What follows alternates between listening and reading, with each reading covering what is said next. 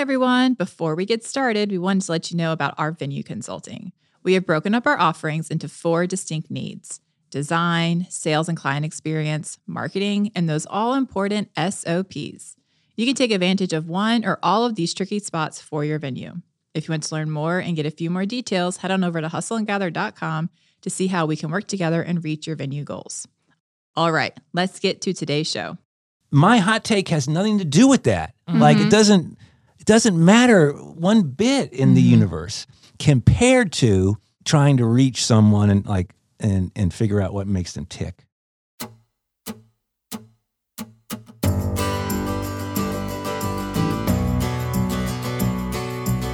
Welcome to Hustle and Gather, a podcast about inspiring the everyday entrepreneur to take the leap. I'm Dana. And I'm Courtney. And we are two sisters who have started multiple businesses together. And yes, it is as messy as you think. Because we know that starting a business isn't easy. I mean, we've done it four times. And on this show, we talk about the ups and downs of the hustle and the reward at the end of the journey. And we love helping small businesses succeed. Whether that is through our venue consulting, speaking, or team training, we love to motivate others to take that big leap. Or you could just use our misadventures to normalize the crazy that is being an entrepreneur, because every entrepreneur makes mistakes. But we like to call those unsuccessful attempts around here. And we know it's just part of the process. And today we're learning from Billy Warden. Billy is a media marketing exec and co founder of GBW Strategies, who's worked for some of the world's most recognized brands, including Facebook, Sierra Nevada, and Uber. Billy's work has earned nominations and or trophies from the Tellys for advertising, the Pollys for public affair, and the Southeast Regional Emmys. His journalism has appeared in and among others the Los Angeles Times, FastCompany.com, Our State, and Walter Magazine. He's a TEDx speaker and a longtime frontman of the glam rock band The Floating Children. Billy, welcome to Hustle and Gather. I'm so excited to be here. yeah. So excited. We are so excited to have you. Um, I know Sarah is like so stoked. She's like, you, you're just going to talk forever, the two of you. It's so interesting. So we're so excited to dive in. Um, so why don't you start off? Tell us a little bit about, you know, like what got you to here. yeah, your background, Yeah. journalism, etc. journalism is really the thing that to me um, was always what I wanted to do when I found out that journalists can knock on any door, ask any question, and it's all in bounds for them. Like Yeah. there's a, you can put your nose into anybody else's business. So you're just nosy. I'm just nosy. Yeah, and yeah. you know, as human beings, we're all the thing that separates us, you know, makes us human is an intense, you know, curiosity Mm-hmm. about how the world works. Like, what's that big blazing ball up in the sky? Where does it Mm-hmm. go at night? What's how, what makes this person right over here tick? What does this person want from me? How do I make Mm-hmm. this person happy? Just everything from the biggest questions to super granular one-on-one, you know, contact. We're insatiably curious. And the idea that there was a way that you could make a living by indulging that and taking that further than just day to day was like always like super exciting uh, to me. So that was the first thing that that I started to do in my career was journalism in print. Is this like right out of high school, college, or like Yeah, no, right be, before. So Yeah. a lot of stuff in high school. Like Okay. when I was in high school, I was writing for the uh, alternative rock magazines Mm-hmm. in the in the in the town, and uh, you know, going to shows that I was too young to get into, Yeah. and and talking to folks who to me were like the biggest rock stars on the planet, like the Ramones. Yeah. you know, like Yeah. uh, who I just adored, and being able to spend follow them in their tour bus to their uh, hotel and then hijack them on the way into the hotel and then have them like hang out in the parking lot and talk for three hours Wow. Nice. was you know fa- you know what so this like was in high school? this was in high school Were you not the coolest person in high school no, then with I all these wasn't. stories? Even with the Ramones on my side, I was far from the coolest person Yeah. in high school. But I was having a great Mhm. time and like, uh, oh yeah, this journalism thing is is amazing. And so in college, I uh, was doing the same thing and doing a lot of freelance writing, and then ended up at the News and Observer as a features reporter. You know, daily papers are still wonderful things, and everybody should read a, their newspaper and support their newspaper. Back when I started doing it, it was really like a golden age. Mm-hmm. And let this be a lesson to you And to all the viewers at home that Okay. you don't know that you're in a golden age, Yes. you know, until it's gone. I right? know. I right, know. right. Isn't that's one of those things about life? So try to appreciate every moment because it might be as good as it gets. As scary Mm. I think that that's is. true. but this is like a golden age of journalism, and to knock on any door and and call anybody and have them call you back and be interested in talking to you was fantastic. So I had a great time doing that. And then wrote was writing kind of stories that were very visual and had a lot of attitude and uh, were very much out to entertain. Kinda Yeah. really I enjoy entertain. I enjoy being entertained, Mm-hmm. and if I enjoy it, then then I feel like I try to give that back, Right. like be entertaining. Yeah. And so I was trying to do that a lot with the journalism. That sat well with some folks, and then other folks were like, Sure. "He doesn't really seem like a newspaper person." Mm-hmm. you know, some of the old school folks. And so I had an editor, and you, and everyone needs to should have a mentor like this, somebody mm-hmm. who supports you and and then can tell you things straight up. And you mm. guys obviously have those folks in your life to Yeah. have done all mm-hmm. the things that you've done. But she's Marion Gregory. She was a tough talking newspaper woman. She's passed away, but she was always smoking, you know. And Mm-hmm. if you wanted, if you wanted to buttonhole her, and you didn't see her in her office, you knew she'd be outside having a cigarette. And you Yeah. could go down and you could talk to her, and she'd be like more relaxed than she would be when she returned to her office. Well, one day she said to me like, you know, these stories are just getting wilder and wilder. Why don't you go to Hollywood? Why don't you go? out- What are you doing here? Go to Hollywood. So, uh, your Marion was right about everything. So, So you went to Hollywood. Yes, when I got married to my wonderful wife Lucy Inman, who had been a writer too, and then was uh, just out of law school. Then we went to Los Angeles. Okay. That's where I started working in cable television, mostly for E Entertainment Networks. Okay. Th- And this was another golden age. It was. was I a know. 90s Whatever cable. happened I know. I think it's still there. I Oh yeah, it, yeah, it's still there. It's different than It's it was. Yeah, but it was so good back It then. was so great I know, in I the know. '90s, and you, you had E, you had VH1, of course, Uh-huh. MTV, big, Right. huge in Yeah, the '80s, yeah. continues to be huge in the '90s. Yeah. It was a great, wide open, Wild Mm-hmm. West Mhm. uh, to be creative, and I was super lucky to be at E because you know my job was kind of like make up new shows and Mm-hmm. Launch new shows, and then try to make up another show mm. and get that launched. So it was just great. It was Yeah. so fun, and while I was making up new shows, I was also working with Joan Rivers on Yeah. the red carpet fashion shows. Okay. That sounds amazing. It, well, it was especially because I knew nothing about fashion. Yeah. I was the like least fashionable person in the fashion industry. I saw you look at like I what know, was but you wearing. look were nice. Like, you look very well, I learned fashionable. something from Joan. Yeah, yeah. Like, you can't work with Joan Rivers for eight years on fashion and not be like browbeaten into sort Right. of trying to get some Yeah. sense Yes. about it. Yeah. But uh, she was she was a great boss. Mm. She always just went for everything she wanted to do. She she went at it full blast. Mm. And so I thought, oh, those are those are good lessons too. Yeah.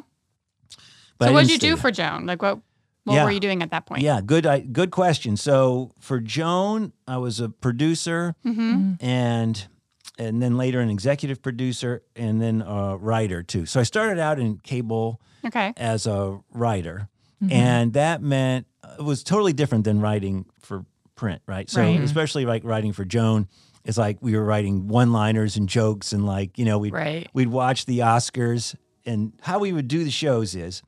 Joan would go down and do the red carpet like in front of the Oscars, right? What are you? Who are you wearing? Who are you Right. wearing? Yeah. You know, and hopefully she she said something that was a little uh, odd to one of the yeah. celebrities who would Right. react to it, you know, and and people tuned into E and you know Yeah. big huge numbers to see that happen. Oh yeah. Then we would Joan would leave the Oscars once it got started and the red carpet thing was over, and we'd go to a hotel suite and we watch the the show itself. And we'd see all the fashion again. And Joan and she had these two writers, one of whom had created Hollywood Squares. You remember Hollywood Yeah, Squares? yes, I do. show. Yeah. And then another one who has like had written for all like the great comedians of that era, Joan, like Phyllis Diller and David Brenner, and like you know all the all those great comics then. And the E team, me and um, uh, some other great people, Alex Duda and Mira Chung, others. We would sit around and just make fun of all the celebrities. You know, when they shot him in the when they Yeah. shot him in the audience, or when they came on stage. You know, it was mm-hmm. all be Well, about that's who could, super fun. Yes, who could like gang up on them with the mm-hmm. zingers? And then so we'd leave there probably with like, I don't know, 17,000 jokes Okay. that were all recorded on a little tape recorder, right? Right. And then we would transcribe all the jokes and mm-hmm. we'd have a meeting the next morning and say, okay, now we're going to do our fashion review special. And then so we'd cull down those 17,000 jokes into an hour of jokes and zingers, which was probably, I don't know, like maybe 200. Okay. And then we'd go on television. And then, you know, the calls would start coming in. Like, I can't believe I that know. you said that about mm-hmm. that wonderful. Gwyneth Paltrow was adorable. Yeah. And for, for Joan to have said that about her is terrible. Yeah. so, as a producer, you get some of those calls. Sure. You get routed to you. So, I mean, Um, I felt that sometimes some of the things I was like, I don't agree with that. yeah, Like- right. Good.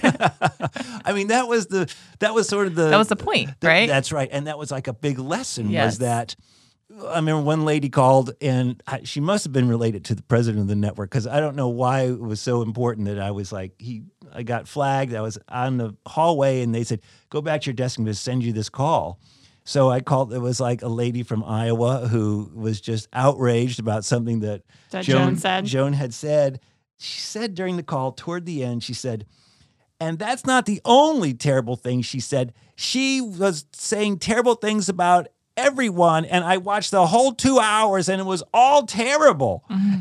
She watched the whole two hours. I- yes. right, Yeah, they you don't Thanks for turn the it- rating. Right. Yes. Yeah, yeah. So when you saw something you Yes. disagreed, it wasn't like you were like, oh, that stupid fashion show on E, I'm going to turn it to VH1 or No. MTV. You watch it. Oh yeah. Yeah, You watch it, you get mad at it, and then Mm-hmm. it comes on again, and you'll be watching it again when we do the Emmys or the Grammys or whatever. Right. So it was a marketing lesson. Sure. And yes, it would be great if everybody Yeah. loved you, Mm-hmm. Yeah. but to get everybody to talk about you, Yeah. Right.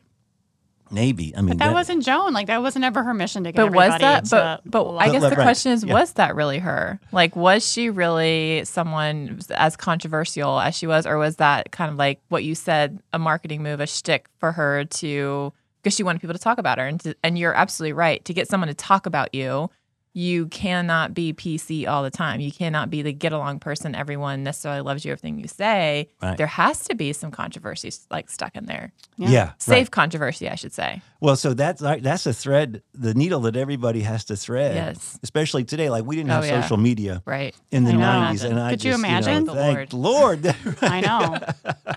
I cannot. right? That was a golden age that we didn't know we were yes, living in yes, yeah. until it was gone. a good one. Yeah. Right. But that, I mean, that's a great point. So you, you know, authenticity is a big deal. Right. And Joan was, was, all, you know, pretty much always Joan. You know, she, you know, uh, she'd be going less at, it wouldn't be machine gun fire all Sure, the time, you know, but she was, she was always shooting off uh, zingers. yeah. And, and she totally understood the value of the buzz and Yeah. uh, as, as did like the whole network. Mhm. Yeah. Yeah. Yeah. I love Well, that that. sounds like a wild time. That was a wild time. And then, um, So what brought you back? Well, we uh well, we started with the babies. The babies. Yeah. The My children. wife Lucy and I Yeah, uh Lucy had a great law career going out in Los Angeles and she had been on Court TV, which is another cable Mm, yeah. explosion. Mm-hmm. And uh, she was having a great time. And then we were blessed with uh, having kids, and LA was going to be a tough place To raise uh, to raise the kids. Yeah. So uh, we came back to Raleigh, which we had both uh, always enjoyed. So what year was this? Where are we at now? This is like 2002. Okay. Yeah, and came back, and I got, you know, coming back to Raleigh. I mean, obviously there was a big need for Mm-hmm. like a red carpet producer of zingers Of course. in Raleigh. I mean, there it was a are. huge market for huge so market. yeah, you walked right into that job. Must have been very individually No, tailor made for you. So I leaned into journalism, but I didn't necessarily want to become a reporter again, although it's a fantastic line of work. I felt like I had done that, and so got into public relations and marketing. Okay. uh, which also involves like lots of storytelling, Yeah. and that has been very uh, gratifying and exciting and fulfilling uh, because of stories. Because also because at least when you in your your client's world, you have the right to go in and ask questions, Right. to nose around, Mm-hmm. to try to understand things that you go into the account not understanding, need to understand, and then need to help some audience out there Mm-hmm. understand. So again, you know that that uh, that curiosity. Yeah. Yeah. So is Yeah, this well, the I- beginning of the GB W. I worked with Rockett Burkhead and Winslow, which was a an agency that's no longer around, but it was a terrific agency with uh, lots of good creative people. Then over to Capstrat, another public relations firm. Okay. Then onto a wacky, wacky startup Mm. called Zoom Culture, and our Not related to the current Zoom that we know today. right and not related Yeah. to that not related to the kid show which was super Mm-hmm. cool from the 70s or 80s if you remember that but our our idea was this is in the early 2000s that we would take cameras small little cameras they, there was some advancement in cameras not like the iphones today but Right. like there was some advancement in cameras they were cheap they were high quality we would send them to thousands of college kids zoom directors Okay. across the nation who would then record the things that they found interesting in their lives. This sounds very dangerous. Like what? Whose idea was Bingo. this? And that we would take their This sounds like liability in a lawsuit waiting to happen. we would take their content and make it into TV shows. So you sat down in front of someone and they said, "Hey, I have this idea. You should be a part of it." Well, exa- no, I didn't come up with the idea. I was I'm just- pitched on the I'm idea. just saying. And I thought it was a good idea. What? I thought there was something there. Let's try it. But these are small, discreet cameras you could take anywhere You that could you're take- giving to college students Well, I- so they could record their Yes, day to we saw lives. some terrible things. yeah, I'm sure you did. and you know, there's a whole for to, all these kids have grown up now into elected officials and things. I'm Okay, sure oh, if great. we went back Yes, into yes. that file, we, we'd have a lot on all of them. But we tried to organize uh, them like, okay, you're gonna you like kind of extreme sports or you like you know sports, so let's do like a jackass kind of show mm-hmm. Okay. about goofy sports. You like to party, that was kind of like all of them. Right. Let's make a show about college kids partying and we'll Mm-hmm. position it as like low budget party, like how to have a great time on Okay. no budget. Okay. Uh, let's do a hip hop show, you know, let's do like a punk rock show.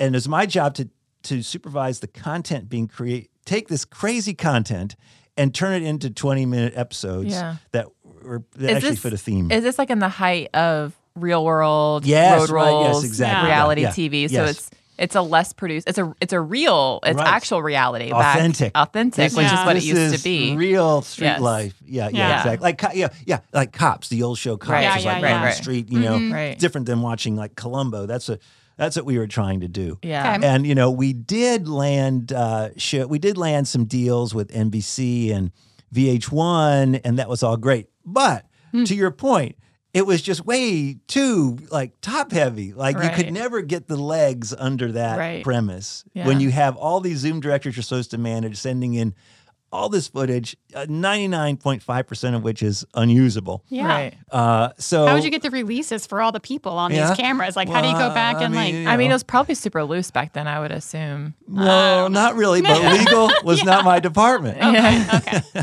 So we got we got some deals, and Yeah. the company was afloat for like maybe two years or so. Okay. But it was, I mean, it was a great, another Wild West sort of Mm-hmm. adventure of how how far can we push the limits Yeah. and and what can we get out of it, and then big lesson in investors. Like when I was a journalist, and when I worked at E, I never went and talked to the investors, but to have to go and and present on a So uh, there's people that invested in this concept too. Yes, and I'm not going to mention who they are, but they are they still are very active investors in the market. Okay. Okay. Yeah. well, I think what's super interesting about your story, and it kind of segues a little bit into it, what you are doing now, and kind of where, like, when the story we were talking about earlier was really your approach to journalism is you're putting yourself.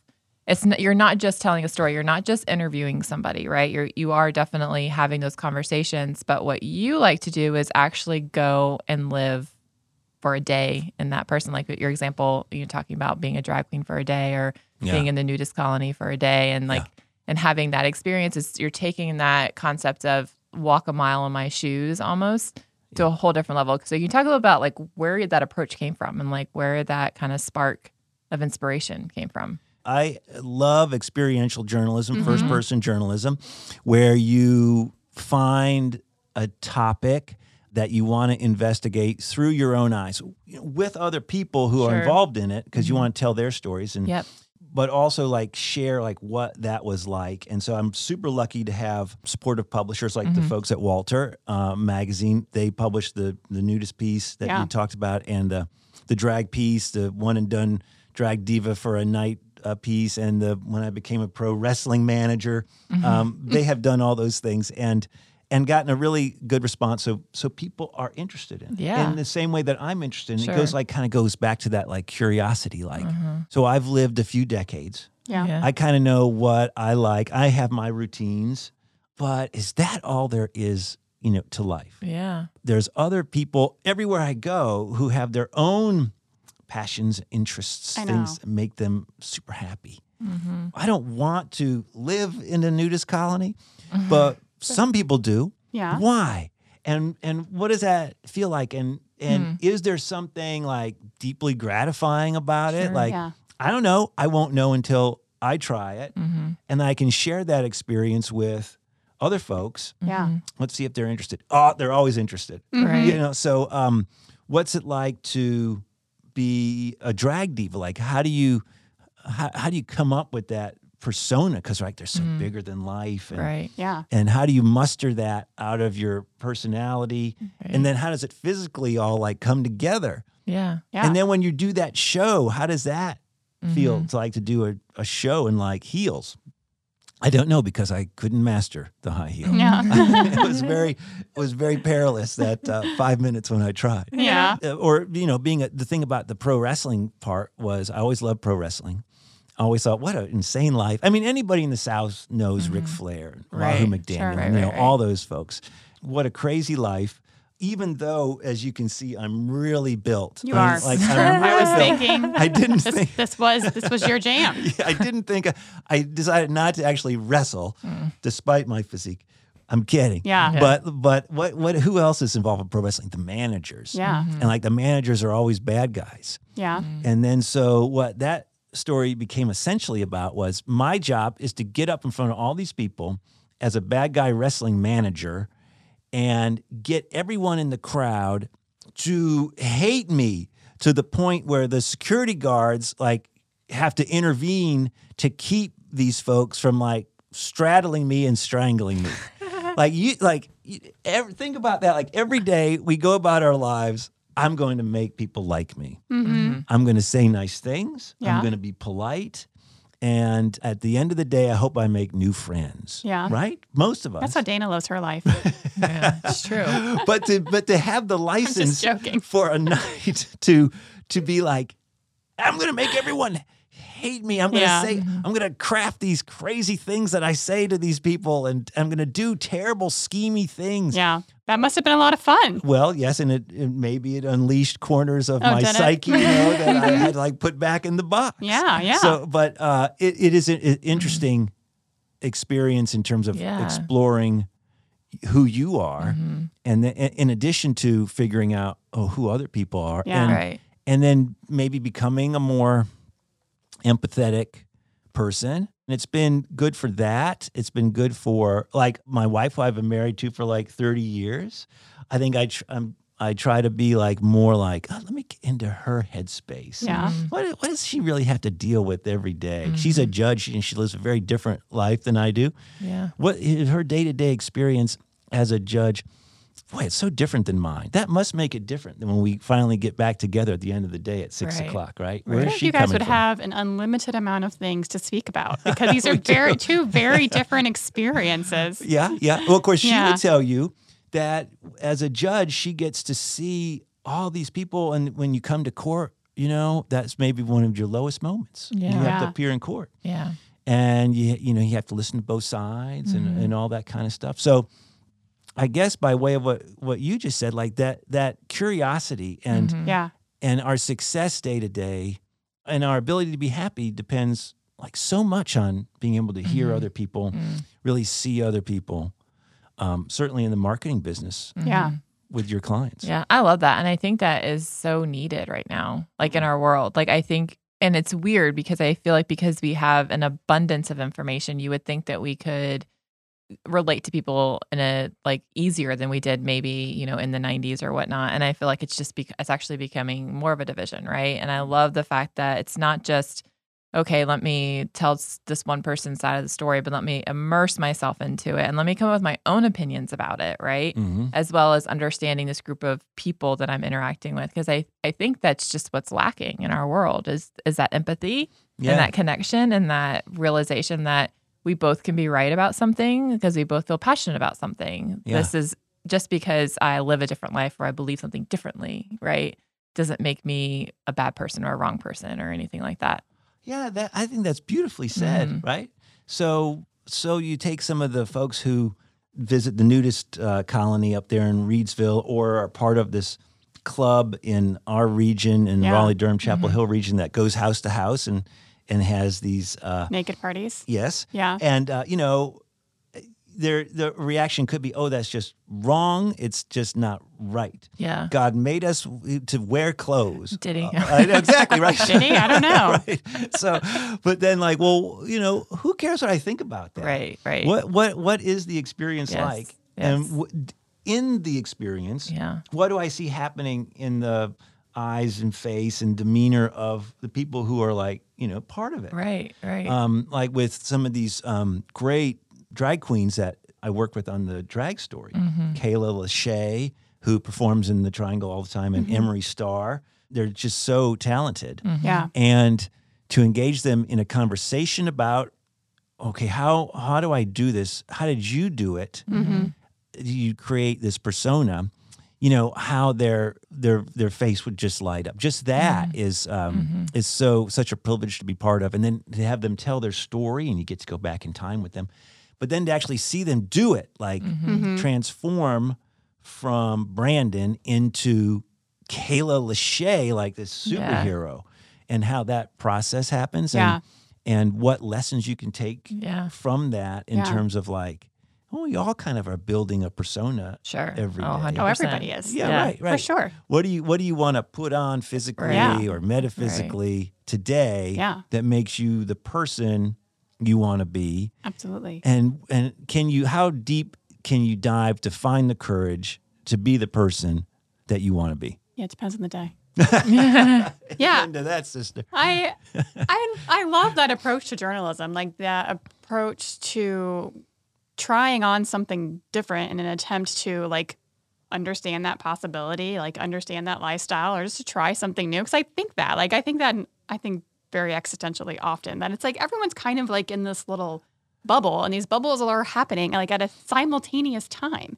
And like what's important to you has nothing to do with this person, but what's important to them has nothing to do with you. But yet it's equally as important. Do you Yeah. know what I'm saying? And Right. it's just hard to wrap your mind around this happening billions of times all over the planet at the same time. You know what I mean? Yeah. Yeah. So it's, a, it's very interesting approach to journalism to be able to like, hey, let me leave my bubble, let me enter your bubble Yeah. and experience what's important to you, like as a way of like just fact finding, better understanding, like maybe future possibilities. I Right. don't know. Maybe you have a future in that. I don't know. Right. You Yeah, exactly. but it's really interesting.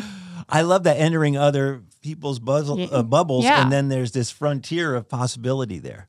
There is a frontier of possibility. Yeah, Absolutely. that was very poetic. Yeah. I like that. I'm going to use You that. can use it. Uh, yeah, Yeah. Bubble bubbles and merging bubbles Yeah. and and all that. And the the judgment thing is really important because, Mm-hmm. like, I have a like doing these stories with Walter and our state and things. I have a reaction to it, right, based on whatever being gone to Catholic school and being raised in Chicago, Yeah. you know, blue collar, and then you know being in Los Angeles. So I have a take on it Yeah.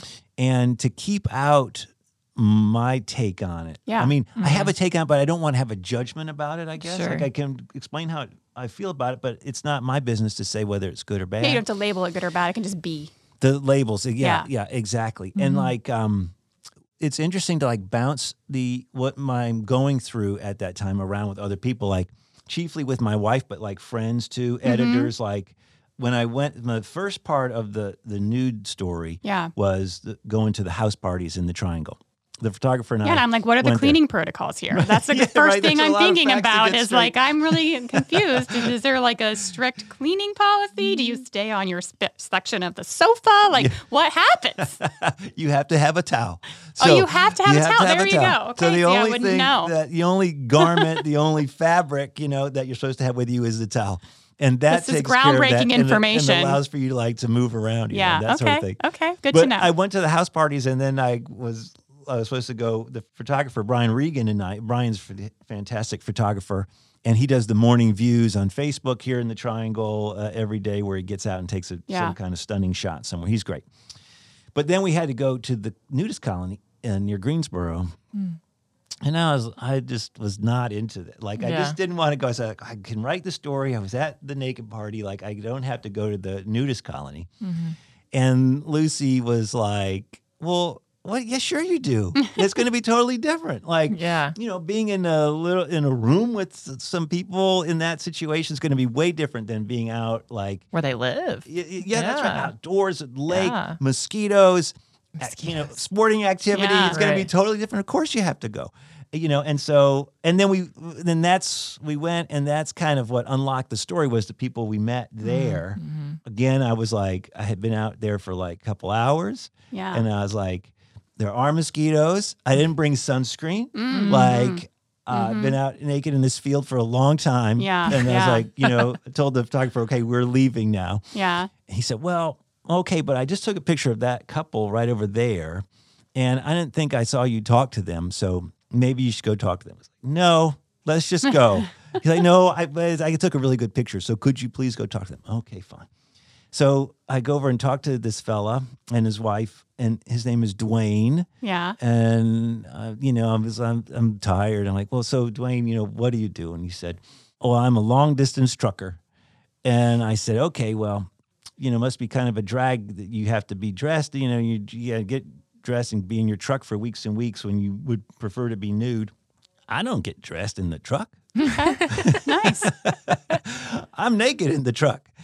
So you know that Yeah. becomes the lead of the story. I mean, how is that not the you know the here's Yeah. the guy and he's driving his truck ar- perhaps right past you on I ninety five and nothing but his wait. tattoos. Yeah. And then we talk some more, and and I'm like, so have you always been the naked trucker? No, I was a sheriff's deputy for Mm. decades. I said, Yeah. Really? So now I've got someone who's at uh, Right. who's become a nudist who comes out of this Yeah. legacy of law abiding and as establishment as you could get the Mhm. police force. So then how did you become a nudist? Because when I would get home from being a sheriff's deputy, I had seen so many terrible things day in and day out. I saw people in terrible situations. I saw people doing terrible things. And all day long, it would pile up on me Mm. like it was a physical like every bad thing was another Yeah. physical thing i had to carry. And when i came home i started taking off everything as soon as i got home. And i didn't want to put on any i wanted to be relieved of everything of mm-hmm. everything that uniform meant to me. I wanted it to be gone. And i was started being at my home without any clothes on. And then i realized this is how i'm happiest. Yeah. Wow, I had no idea that I was Yeah. going to find that. I was so happy I found that and was able to share that with other people. The, the, everyone who comments on that story, well, there's like three or four questions as you can imagine, but Right. the, he's always in there. Mhm. Like, God, that was so touching about Yeah. Dwayne. Mhm. And it made me see law enforcement in a different way. Yeah. God, these guys, uh, maybe, maybe that cop right over there feels like at two in the afternoon, he's seen enough that he's got like, Right. You know, a mountain he's carrying around. Right. Yeah, I can only imagine that. And I think it's so relatable. Like Mhm. even though I don't necessarily want to go live in a nudist colony, but sometimes you feel that way and it is that's it is very like there's like that I can like you're saying and I can like visually see like that pile and like when you get home you just like you just take it off. Yeah. Right. Yeah. Oh, that's so I'm sure it is very freeing there in that Greensboro nudist colony. It probably was very different, I imagine, like a different comfort level than a Raleigh house party because you're kind of changing your persona when you walk in that door. And here they're Yes. just kind of, you're walking into their atmosphere. There's just them. You know what I mean? Mhm. Yeah. Like it's very different, I would imagine. Very Yeah. different. Yeah. Yeah. So I have a, a kind of a might be a hard question. Yeah. But what would you say is your biggest uh like personal growth you've had like starting this kind of experiential journalism? I think it is how wonderful it is to put aside what I think about something, Mhm. what my opinion is. Mm. When when I was in Los Angeles, you know, we did the Joan stuff. I mean, you know, that was all about having a hot take Yes. on Gwyneth Paltrow's outfit, or uh, or that crazy tuxedo that Brad Pitt wore that year. You know, it was all about hot takes, and to a point that you all have made, the culture has become more about hot takes. Mm-hmm. Like to say, God, there's something so sacred about um, people and their souls and their hopes and dreams. My hot take has nothing to do with that. Mm-hmm. Like it doesn't it doesn't matter one bit in the mm-hmm. universe compared to trying to reach someone and like and and figure out what makes them tick. Hmm. So that to me over the last uh, 5 or 6 years when I really started doing a lot of this. Yeah. God, it's been wonderful. Yeah. I love that. And uh, you know, on the marketing side with GBW strategies, uh, it it comes in super handy. That that kind of like being able to put away my hot take, because in marketing and what I do in the PR side of it, to be able to see all the sides of things. Like you know, I have a client, and our client feels super passionately that say ride sharing is the future. Going back and going back a decade or so, mm-hmm. like feels like no matter what the regulations are, no matter what people think about, you know, taxis is the way that you you get around if you don't have your own vehicle or the bus. Mm. Oh, I remember how I felt about Uber early on. I thought that was the craziest thing I had ever heard. Right, right. Ever. So, you know, you have a client who feels strongly that ride sharing is everything, that it's good for people just to get from place to place and it's good for the economy. Okay, well, I'm signing on to tell that story to the world. Yeah. But I have to like think about like Do I want my daughter to get into this car? Exactly. Do I? That, that's No, no, I don't. Perfect. Do I want my daughter to do it? From a regulator's point of view, like, wait a minute, I, I'm, whoa, whoa, I'm a bureaucrat whose job it is to keep millions of people That's safe. right. Like, wait a second. So, um, to be able to say my client's hot take or more considered take over years and years, whatever their take is important, and we're going to mm-hmm. tell that story, and we're going to tell that story more effectively because we're going to understand the mm-hmm. whole universe of other opinions. And in the stories that we choose to tell with the, the content and the tone, mm-hmm. we're going to be able to address people's concerns, uh, what their wants and needs are before they're able to accept this idea.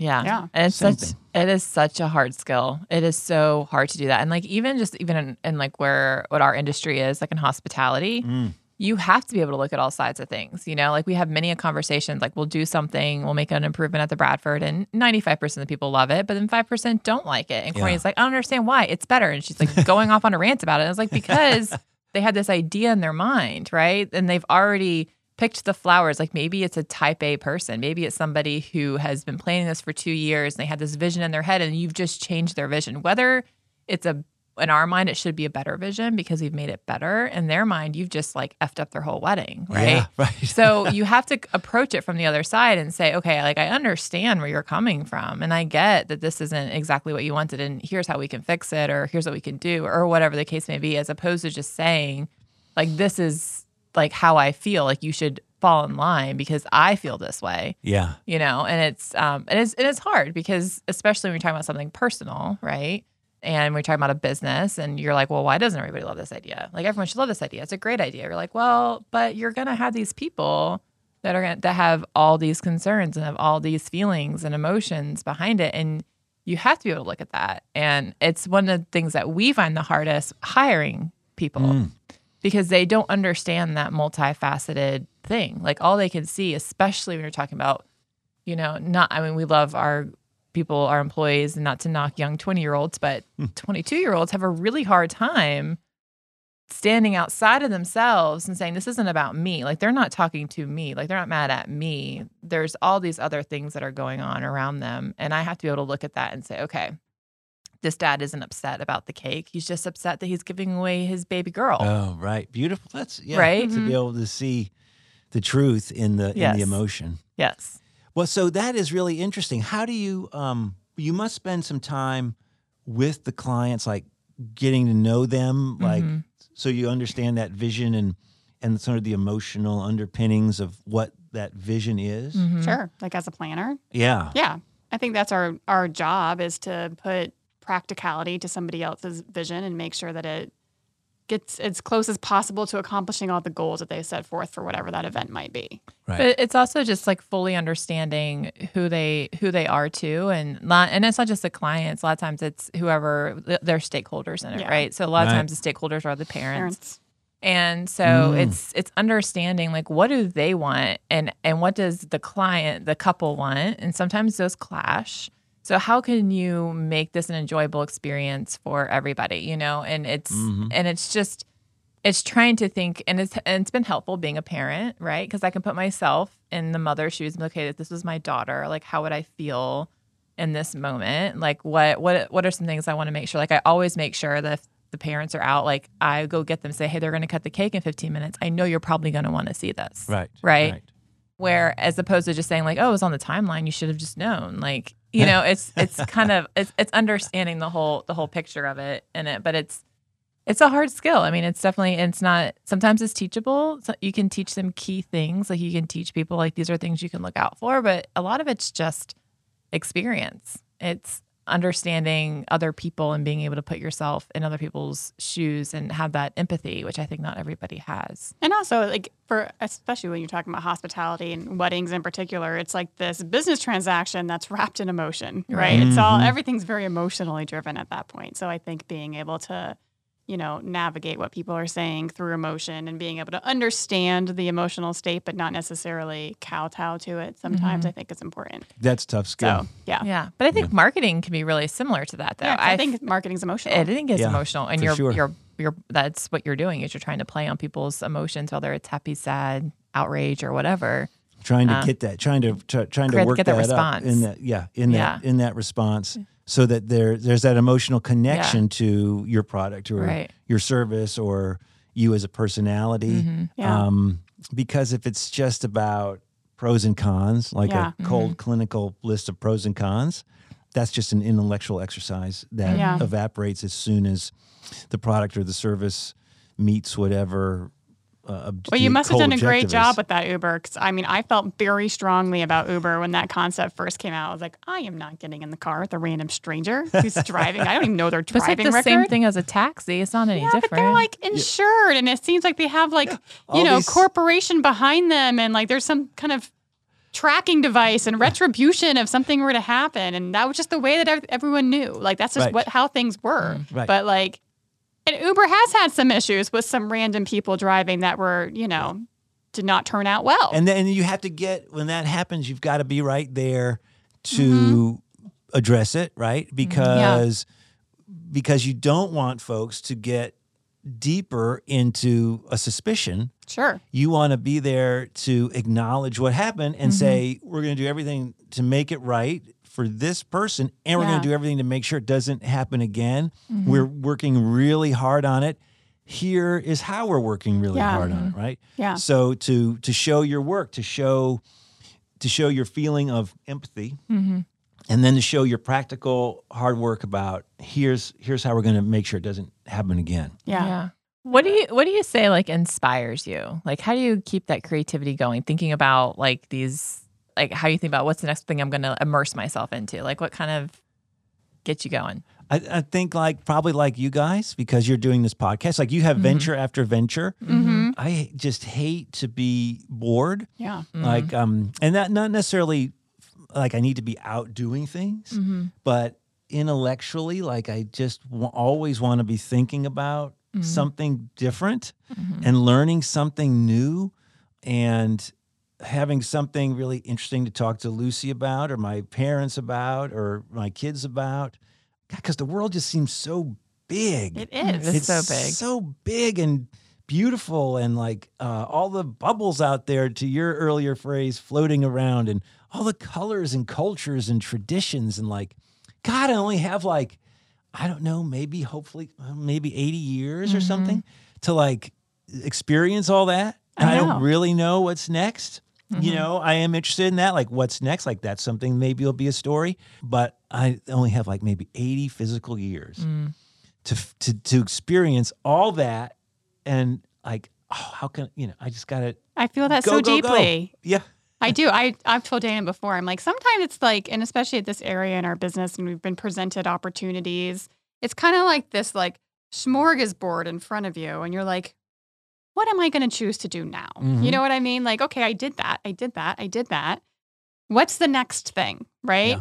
And um, we recently, we've talked about this on the podcast, I've started teaching a class at Meredith College. Yeah. And I remember like when we were talking to the director and they were like, well, we'd love for you to teach this class. And it all came through. And I like looked at Dane and I was like, what is this life? Like literally, like not in a million years would I have thought that there would be an opportunity that be presented that would land me as a college professor. Wow. In some, and I have a degree in biology, so that's even a more strange. Dane has a degree in chemistry. That it's like life's amazing. Like if you just open yourself up to the opportunity, like keep that curiosity going, and just choose the next thing. You know, Yeah. I think it, you just don't know where it's going to end, and I just I feel that deeply. Like I only have this amount of time, but I want to experience it all. Right. Right. You know? Yeah, oh, I'm totally with you. I'm signing up for that class. All what right. was it? What is HOS. HOS 320. Yeah. Sounds good. Yeah. Intro it's after this events. at two o'clock. So if you want to I'll come just along, go with you. yeah, yeah. Can I ride with you? Sure, Sure. absolutely. Or we can take an Uber. Yeah, you can Yeah, take we an could Uber. take an Uber. I have been in multiple Ubers at this point, but I do remember at some point thinking, I would never do that. I would never. Mm-hmm. So I am product of good advertising and marketing. All right. Yeah, you've done your job.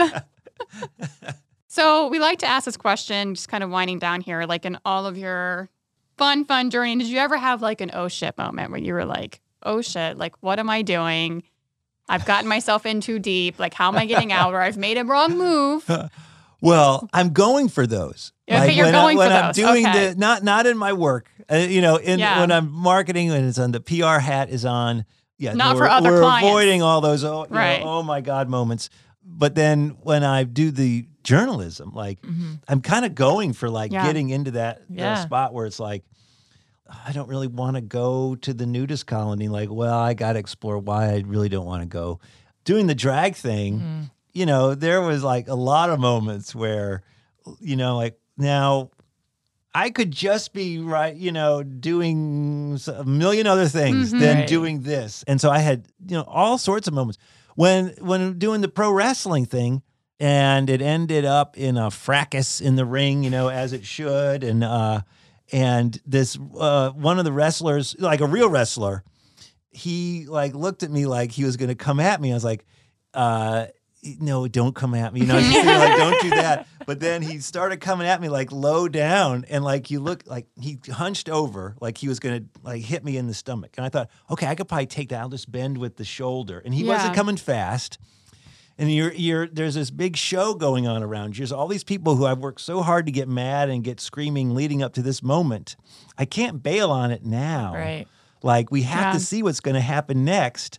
And then he comes into me, and I still have like a cracked rib. Like I still, when Mm. I swim, if I swim too many laps, that rib that he hit so gingerly, it still bothers me. Wow. So like I I'm going for that when I Mhm. when I do the story. Like how am I going to get so want to get uncomfortable, make it an interesting story, Mhm. Yeah. and then uh, how am I going to survive How it am I gonna without like survive the cracked rib? But I guess maybe what I've learned from that is like, you know, it's not so bad. Like Mm. You these- survived it. These yeah, these terrible moments of like, oh my god, get through it, and you end up sort of richer for it. Yeah. I love that. I love that you're chasing after them. I think that's Yeah. a, a really neat thing. Because life's going to give them to you. yeah. I mean, you know, Yeah. I mean, I, for all these like 22 year olds that you're hiring, for all Uh-huh. these yeah. late teenagers that you might be teaching over at Meredith, Uh-huh. hmm we as older folks know Oh, it's coming. life is coming at you That's like right. that wrestler in the That's face right. paint It is. man. So you kind of got to learn to lean into it and Yeah. take take the good from all of it. Yeah. Yeah, I like it's like that AJR song. There's like a hundred bad days makes a hundred good stories. Yes, You know what I, was mean? thinking about it's that so true. Yes. Yeah, it's like all right, all these bad days. I have some great stories from that. Yeah. Yeah. Um, is there anything coming down the pipeline right now? Anything that you are super Yeah. excited about? Uh, yeah, there's going to be some a lot more of the first person stories uh, Okay. in Mhm. Walter and, Okay. and maybe other places. So keep an eye out. Some some fun stories coming in our state magazine, which is Mm. beautiful magazine, Yeah. covers all of North Carolina, and uh, God, it's just so so uh, fun look at because of the colors Yeah. and the stories uh, and all that. The the business is rolling along, and we get lots of interesting clients all the time. A Yeah. lot of them are in crisis management, which Mm. um, is always super interesting to work with. You learn a lot about people Yeah. and Yeah. about um, dealing with people's emotions and and trying to find a good outcome. Mhm. And the band, the Floating Children. Yes, which the Floating Children. you know, the uh, Too Fool for Cool Thrift Shop Glam Rock Circus of Sound since Okay. 1986. Uh, hopefully, we'll be back on stage uh, soon. All right. Uh, Yeah. Tons of fun. And then my wonderful wife, Lucy Inman, who I've mentioned a couple times, she's a judge on the Court of Appeals. She's running for the North Carolina Supreme Court. She Okay. is. So look for Lucy on your Oh, ballot yeah. uh, in 2000. Yeah, in November. In November. Okay. Yeah. Awesome. Very cool. I've never met a Lucy I didn't like. There's something about the name. We're going to use Yeah. that in the stump speech. Yeah. yeah.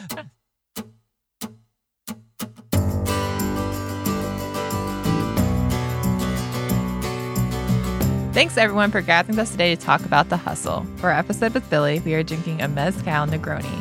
We hope we get the chance to make it this week and cheers to staying curious.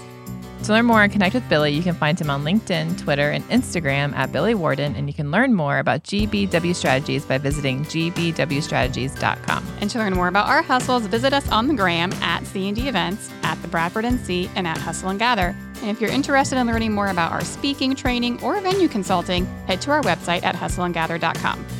Also, if you love us and you love this show, we would be more than honored if you left us a rating and a review. This podcast is a production of Earfluence. I'm Courtney, And I'm Dana. and we'll talk with you next time on Hustle and Gather.